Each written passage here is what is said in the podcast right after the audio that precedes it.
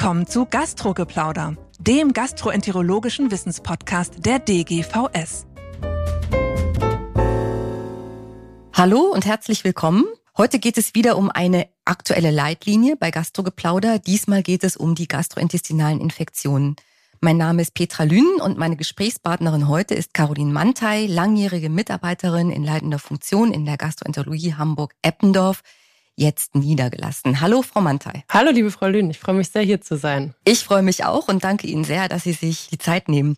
Bevor wir in die Leitlinie einsteigen, erstmal die Frage, Sie haben als Leitliniensekretärin die Leitlinie betreut und koordiniert bereuen Sie die Arbeit? Es war ja jede Menge Arbeit. Oh, das ist eine gute Frage.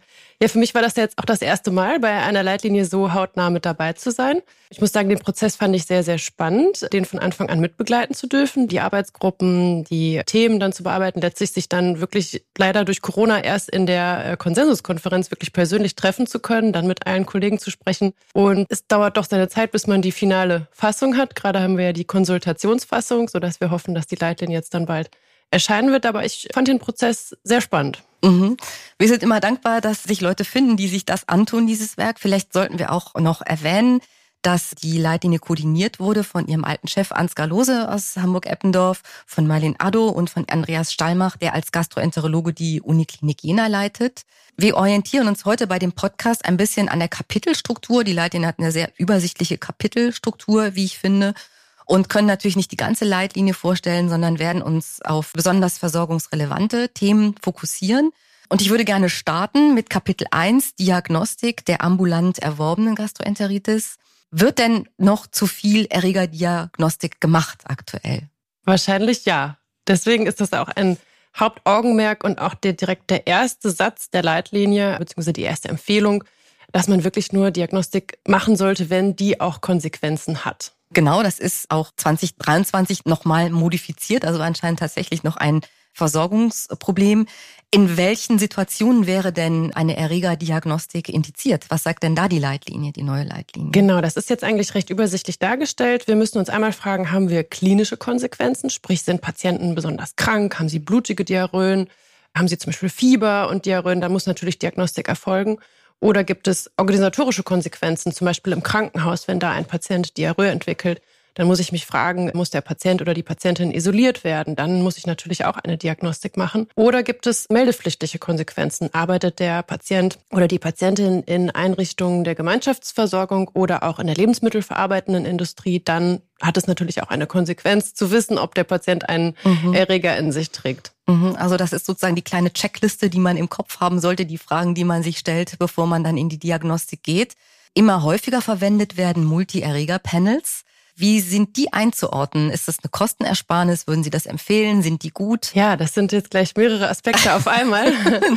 also man muss sagen, in vielen Laboren werden sie mittlerweile angeboten. Ich glaube auch, dass sie in einigen Laboren mittlerweile recht kostengünstig angeboten werden, aber sie sind nicht immer sinnvoll. Wir haben deswegen auch in unserer Empfehlung uns darauf geeinigt zu sagen, die sind nicht Teil der Standarddiagnostik, sondern eher speziellen Fragestellungen vorenthalten, weil sie natürlich sehr sensitiv sind, dann aber auch oft Ergebnisse hervorbringen, mit denen man gar nicht unbedingt was anzufangen weiß, mhm. weil nicht unbedingt immer die lebenden Erreger eben gefunden werden. Angeschlossen werden muss immer eine Resistenztestung, die ist ja nicht automatisch bei den Panels mit dabei. Mhm. So, das heißt, eigentlich sind sie Sonderfällen vorenthalten, wie zum Beispiel immunsupprimierte Patienten mit unklaren Diarrhoen, wo man auch mal in verschiedene andere Erreger, mhm. nicht die Standarderreger reinschauen muss, aber Standard wäre erstmal nur eine Stuhlkultur auf äh, Campylobacter, Salmonellen und Diagnostik auf Rotaviren mhm. und Noroviren. Mhm. Also Standard nach wie vor die spezifische Diagnostik und dann äh, Multi-Erreger-Nachweise bei bestimmten Fragestellungen. Ein wichtiger Punkt, der in der Leitlinie adressiert ist, ist dann die Situation bei Entlassung vor allem in Gemeinschaftseinrichtungen. Da werden dann oft negative Stuhlkulturen gefordert. Wie positioniert sich die Leitlinie da? Was muss man da erbringen? Welche Pflicht habe ich als Arzt oder Ärztin, wenn ich meinen, ja, vielleicht noch infektiösen Patienten entlasse? Ja, also wir sagen eigentlich nach 48 Stunden Ende der Diarrhoe ist der Patient entisolierfähig, kann also auch entlassen werden. Und Freitestungen sind in der Regel nicht notwendig, weil wenn die Symptomatik existiert, die Diarrhoen nicht mehr vorhanden sind, dann ist auch die Infektionsgefahr äußerst, äußerst gering, sodass man sagen kann, eigentlich muss die Infektiosität vom Arzt eingeschätzt werden und wenn die Diarrhoen existieren, ist auch keine nennenswerte Infektiosität mehr gegeben. Mhm. Also grundsätzlich kann man das verantwortlich entscheiden mit diesem Zeitfenster, was Sie genannt haben, aber es kann die Gemeinschaftseinrichtung nicht verlangen oder fordern, dass der Patient mit einer negativen Stuhlkultur zurückverlegt wird. Oder wie ist das in der Praxis? Schwierig. Ich weiß es auch noch aus der Klinik, dass das manchmal gefordert wurde. Mhm. Ähm, nur wir haben natürlich auch das Problem, dass Stuhlkulturen öfter nochmal positiv bleiben können. Ne? Mhm. Gerade wenn man auch da ein Panel verwendet und die Sensitivität hoch ist, kann das ein Problem sein. Ich denke, dass man dann auch im Einzelfall mit den Einrichtungen doch sprechen kann und sagen kann, dass mhm. der Patient symptomfrei ist und mhm. deswegen auch mhm. nicht mehr nennenswert infektiös ist. Mhm. Okay, also direkt ins Gespräch gehen und über das wirkliche Risiko aufklären, ehe man über mhm. flüssige weitere Diagnostik dann macht. Wir gehen über zur Therapie. Da gibt's eine neue Empfehlung, die mich selber ein bisschen überrascht hat. Und zwar legen Sie fest, dass die enterale Flüssigkeitsaufnahme bei der Therapie unbedingt zu bevorzugen ist. Was steckt dahinter? Warum diese Empfehlung und ja, lässt sich das eigentlich immer so durchsetzen in der Praxis? Ja, der Reflex ist natürlich immer schnell da, gerade im Krankenhaus dann doch einen Zugang zu legen, um eine intravenös Flüssigkeit zu geben, weil das ist ja dann manchmal auch sogar einfacher, als sich neben den Patienten zu stellen und zu überwachen, dass er was trinkt. Aber da gibt's ganz gute Studien aus der Pädiatrie, die zeigen, wenn die Flüssigkeitsaufnahme oral früh gestartet und begleitet wird bei mhm. den Kindern, dass sie weniger häufig stationär aufgenommen mhm. werden müssen. Und auch bei den Erwachsenen muss man sagen, orale Flüssigkeitsaufnahme sollte immer das Ziel sein, auch um eben Komplikationen durch den intravenösen Zugang zu vermeiden. Wir denken an Staph aureus Infektionen, die zu vermeiden sind. Also die orale Flüssigkeitsaufnahme sollte immer favorisiert werden. Mhm. Und würden Sie da auch so weit gehen, dass Sie den Patienten dann davon überzeugen? Oder wenn der Patient sagt, nee, mir ist so schlecht, ich will einfach nicht, dann wird dann doch der Zugang gelegt? Also wie ist das? Also wenn sich der Patient weigert, denke ich, ja. naja, äh, weil Oder, äh, klar, sie können ihn nicht zwingen, aber es ist natürlich schon ja. auch eine psychologische Frage. Also ich selbst würde mir vorstellen, als Patient mit dem Zugang und der EV-Zufuhr fühle ich mich sicher und habe Ruhe und muss, das ist natürlich eine Anstrengung auch dann Flüssigkeit zu Richtig, so. richtig. Mhm. Ich denke, wenn man da ins Gespräch geht und sagt, das es äh, hilft ihnen genauso gut, mhm. auch die Flüssigkeit zu trinken, wenn sie das irgendwie mit sich verantworten und machen können, dann versuchen sie es. Mhm. Wenn es gar nicht geht, wenn das Erbrechen da ist, wenn die Übelkeit so stark ist, dann muss man natürlich einen Zugang mhm. nehmen. Ja. Gibt es da Tricks? Welche Flüssigkeit, wie sollte man die Flüssigkeit bestimmt warm, kalt irgendwie anbieten, damit es besser funktioniert? Oder ist das Patienten individuell dann zu regeln? Ja, das ist wahrscheinlich individuell. Ich würde denken, nicht zu kalt. Das macht wahrscheinlich wieder Übelkeit. Es gibt ja immer noch diese WHO-Lösungsempfehlung, die funktioniert eigentlich sehr gut, ne? aus Mineralwasser und gewissen Anteil von Zucker und Kochsalz zuzubereiten, vielleicht noch ein bisschen Orangensaft dazugeben. Mhm. Oder es gibt ja auch die frei verkäuflichen Elektrolytlösungszubereitungen, die man auch zu sich nehmen kann. Also das ist, denke ich, kein Problem. Gerade in Deutschland, mhm. wo wir freien Zugang zu Wasser mhm. haben, nicht wie in mhm. Entwicklungsländern. Das ist, denke ich, kein mhm. Problem, da an die Flüssigkeit zu kommen. Okay. Und was ist mit den Hausmann-Tipps oder Hausfrauentipps? Lauwarme Cola und so weiter? Ach, hat das einen Stellenwert? Haben wir jetzt nicht mehr aufgenommen. also das, gelassen. Okay, darf dann jeder zu Hause probieren und wenn er dann ja, zu Ihnen kommt, dann kriegt ja. er die. Ähm, Aber was, glaube ich, auch ja. wichtig ist zu wissen, auf gar keinen Fall Nahrungskarenz einhalten, sondern wenn man essen möchte, soll man auch unbedingt essen, mhm. was man möchte. Gibt es jetzt auch, glaube ich, keine Evidenz für Salzstangen, aber wenn man das gerne essen möchte, sollte man das machen. Also Essen mhm. Ist mhm. kein Fehler. Essen schadet nicht. Ja. Also ich glaube, das ist eine wichtige Botschaft, dass die Patienten sich auch sicher fühlen, das zu tun, worauf sie eben Lust haben in so einer mhm. Situation und nicht das Gefühl haben, sie machen was falsch. Das ist ja doch oft so. Wann entscheiden Sie sich dann für eine parenterale Flüssigkeitsgabe? Ja, ich denke bei klaren Zeichen der Exikose, ne, bei schwerem Erbrechen, bei Azidose, ne, bei anderen Elektrolytentgleisungen, dann ist, denke ich, die mhm. IV-Flüssigkeitsgabe indiziert. Mhm.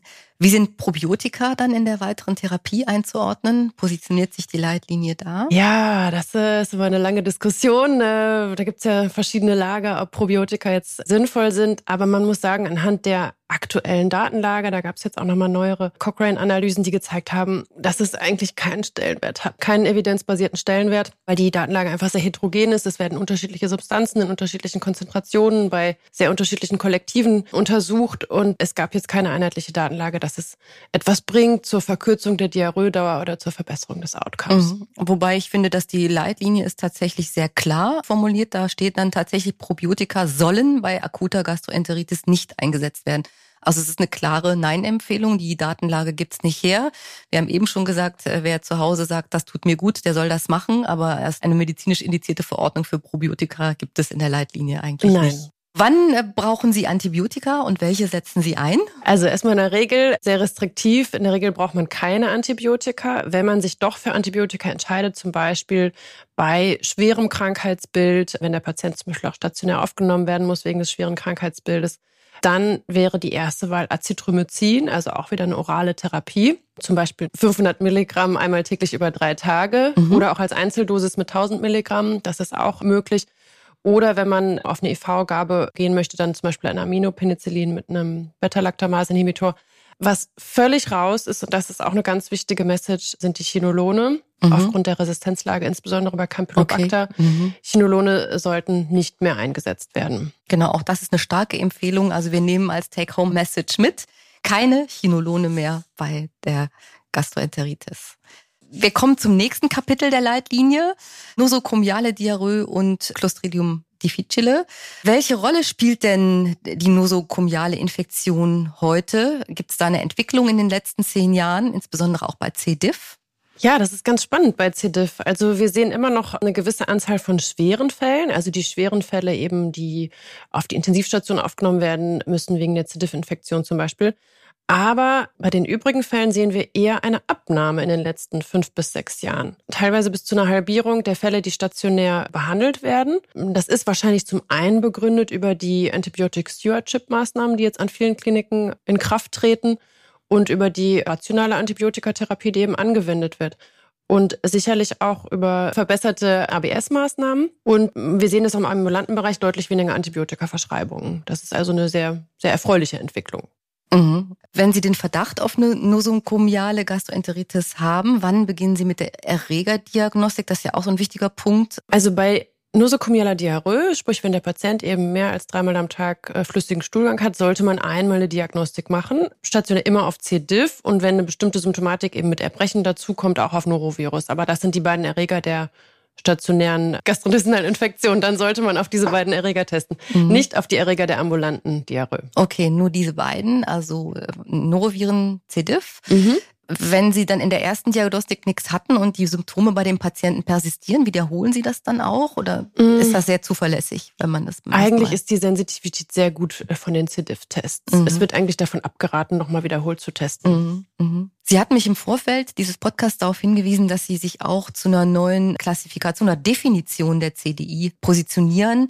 Warum ist das so wichtig? Ja, zum einen war es ja so, dass in der alten Leitlinie die Therapie danach ausgerichtet wurde, wie schwer ist der Patient erkrankt. Mhm. Und dann waren aber auch die Kriterien nicht einheitlich mit internationalen Empfehlungen, auch mit Studien. Mhm. Das ist jetzt angepasst worden. Es ist jetzt so definiert, dass eine schwere C. diff-Infektion vorliegt, wenn der Patient Fieber hat über 38,5 Grad, wenn das Kreatinin erhöht ist über die Hälfte der Baseline mhm. und wenn eine Leukozytose besteht über 15.000. Mhm.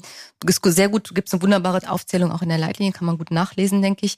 Diese Definition ist aber nur wichtig für die Klinik sozusagen. Die hat nichts zu tun mit der Meldepflicht, oder? Das ist eine völlig andere Geschichte. Das ist was anderes, genau. Mhm. In Deutschland sind ja nur die schweren Infektionen, die sind nach bestimmten Kriterien vom RKI festgelegt, die müssen gemeldet werden. Und das sind zum Beispiel eben Tod innerhalb von 30 Tagen nach C-Diff-Diagnose oder Aufnahme auf die Intensivstation wegen mhm. einer C. diff-Infektion. Mhm. Also Sie haben die C. diff nachgewiesen. Welche Antibiose geben Sie dann? Was ist da jetzt gerade Standard? Ja, das hat sich jetzt auch gewandelt, auch in Anlehnung an die einfach die Datenlage und an die internationalen Empfehlungen. Standard ist jetzt Fidaxomycin. Mhm. Mhm. Fidaxomycin. Und dann gibt es ja Patienten, die eher ein hohes Risiko haben, auch ein Rezidiv zu bekommen.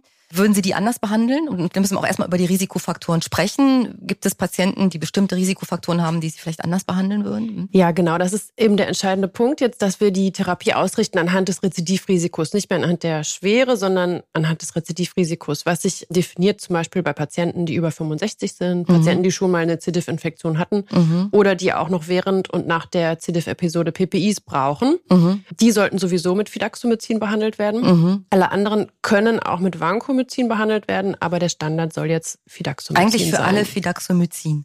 Genau, wenn es dann zum Rezidiv kommt und ich habe in der Erstlinie schon Fidaxomycin gegeben, wie mache ich dann weiter? Nochmal mit einem Zyklus ähm, Fidaxomycin. Mhm. Was man sich auch überlegen kann, ist, ob man dann nach dem Extend-Schema behandelt. Das bedeutet, dass man den Patienten in den ersten fünf Tagen die Standarddosis gibt, zweimal 200 Milligramm am Tag und dann aber die letzten Tabletten dann bis Tag 25 ausweitet und nur noch jeden zweiten Tag eine gibt. Mhm. Da gab es eine Studie, die dann eine sehr gute Wirksamkeit gezeigt hat in Bezug auf Verhinderung des Rezidivs. Mhm. Und man kann auch überlegen, den monoklonalen Antikörper Bezlotoxumab zur Therapie mhm. einmalig als Infusion dazuzugeben. Mhm. Aber den Antikörper nur praktisch beim Rezidiv. Den würden Sie nur beim Rezidiv sehen. Er ist jetzt auch aufgenommen bei Patienten mit sehr hohem Rezidivrisiko in der Ersttherapie. Kann man mhm. ihn auch geben. Mhm. Jetzt haben Sie eben schon erzählt, Sie haben ja die Leitlinie begonnen oder Sie waren mittendrin, als wir die Corona-Pandemie hatten. Und da kommen wir zum Thema Mikrobiomtransfer. Da hat sich ja dann auch unter dieser Pandemie so ein bisschen was geändert. Welchen Stellenwert hat der Mikrobiomtransfer in der Therapie? Wenn überhaupt, kommt er in Frage in der Therapie der Rezidive? Welchen Stellenwert hat er? Darf man es überhaupt? Wie ist da die Situation im Moment? Ja, klar darf man's. Es ist aber immer noch ein individueller Heilversuch. Es gibt noch keine Standardisierung über die Darreichungsform und über den genauen Ablauf, über das Screening des potenziellen Spenders. Wir wissen aus verschiedenen Studien, dass er sehr, sehr wirksam ist, teilweise mit Wirksamkeiten über 90 Prozent, was die anhaltende klinische Antwort angeht. Mhm. Aber genau, durch Corona war es etwas erschwert, weil die Spender besonders nochmal in mehreren Serien durchgetestet werden mussten. Und ja, das eigentlich nur gut an Zentren funktioniert, die zum Beispiel den sogenannten Goldspender haben. Mhm, mhm, also jemanden, der ganz sicher durchgetestet ist auf mhm. verschiedenste Erreger. Das hat es ein bisschen schwieriger gemacht, aber es ist immer noch eine sehr effektive Therapie, die mhm. in Zentren gut und sicher durchgeführt wird. Und wie ist die Akzeptanz der Patienten, die dafür in Frage kommen? Ist sie groß? Eigentlich groß, ja. Mhm. Doch. Wird nicht in Frage gestellt. Äh, doch, ja. Wird angenommen. Das, mhm. Ja, das sind dann ja auch meistens dann sehr geplagte Patienten. Und ne? kranke sind, Patienten. Und sehr krank, genau. Mhm. Ähm, die mhm. kämpfen schon sehr lange mit diesem, mit mhm. diesem Erreger, mit diesen Durchfällen. Und da ist die Akzeptanz eigentlich sehr gut, würde ich denken. Ja, jetzt sind wir schon in unserem Zeitlimit am Ende eigentlich. Ich möchte schon noch darauf hinweisen, dass die Leitlinie ganz viele andere wichtige Themen bespricht. Zum Beispiel die Hygienemaßnahmen, die erforderlich sind, sind sehr übersichtlich dargestellt. Es gibt ein eigenes Kapitel zur gastrointestinalen Infektion bei Immundefizienz oder bei Reiserückkehren. Also es lohnt sich auf jeden Fall ein erweiterter Blick. Ich denke, wir haben aber relativ kompakt, oder Sie, liebe Frau Mante, haben extrem kompakt die wirklich wichtigen Neuerungen dargestellt. Ich hoffe, unsere Hörerinnen und Hörer nehmen das auch entsprechend mit und haben einen hohen Informationswert. Die aktuelle Konsultationsphase, das haben Sie eben schon gesagt, ist abgeschlossen. Sie bearbeiten gerade die Kommentare, die wir über die Fachöffentlichkeit bekommen haben. Haben Sie schon mal reingeguckt, ist denn da noch was Großes jetzt, was zu korrigieren wäre? Och ja, es gab noch ein paar Anmerkungen, okay. aber wir werden das jetzt schnell lösen, denke ja, ich. Ja, wir werden das jetzt schnell umsetzen. Das ist ja. ja. auch das Ziel, dass die Leitlinie jetzt noch im Laufe des Winters hoffentlich ja. dann erscheinen wird. Ne? Da bin ich fest ich, überzeugt, dass wir das dass schaffen. Dass Sie die bald genau. alle in der Hand halten können genau. und die anderen Kapitel auch nochmal nachlesen genau. können. So ist es. Die Konsultationsfassung steht ja auf jeden Fall auf der Website, also man kann auch so jetzt schon einen Blick reinwerfen. Liebe Frau Mantei, danke für das super spannende Gespräch. Vor allem vielen Dank für die tolle und umfangreiche Leitlinie und diese super kompakte Darstellung. Ja, bis zum nächsten Mal. Ja, vielen Dank, Frau Lien. Fand ich sehr schön, hier zu sein. Das war Gastrogeplauder, der gastroenterologische Wissenspodcast der DGVS. Alle Informationen und Links zur Folge finden Sie in den Show Notes und unter dgvs.de slash podcast. Haben Sie Feedback oder Fragen zur Folge oder möchten Sie ein Thema vorschlagen, dann schreiben Sie uns an podcast.dgvs.de. Vielen Dank fürs Zuhören und bis zum nächsten Mal bei Gastrogeplauder.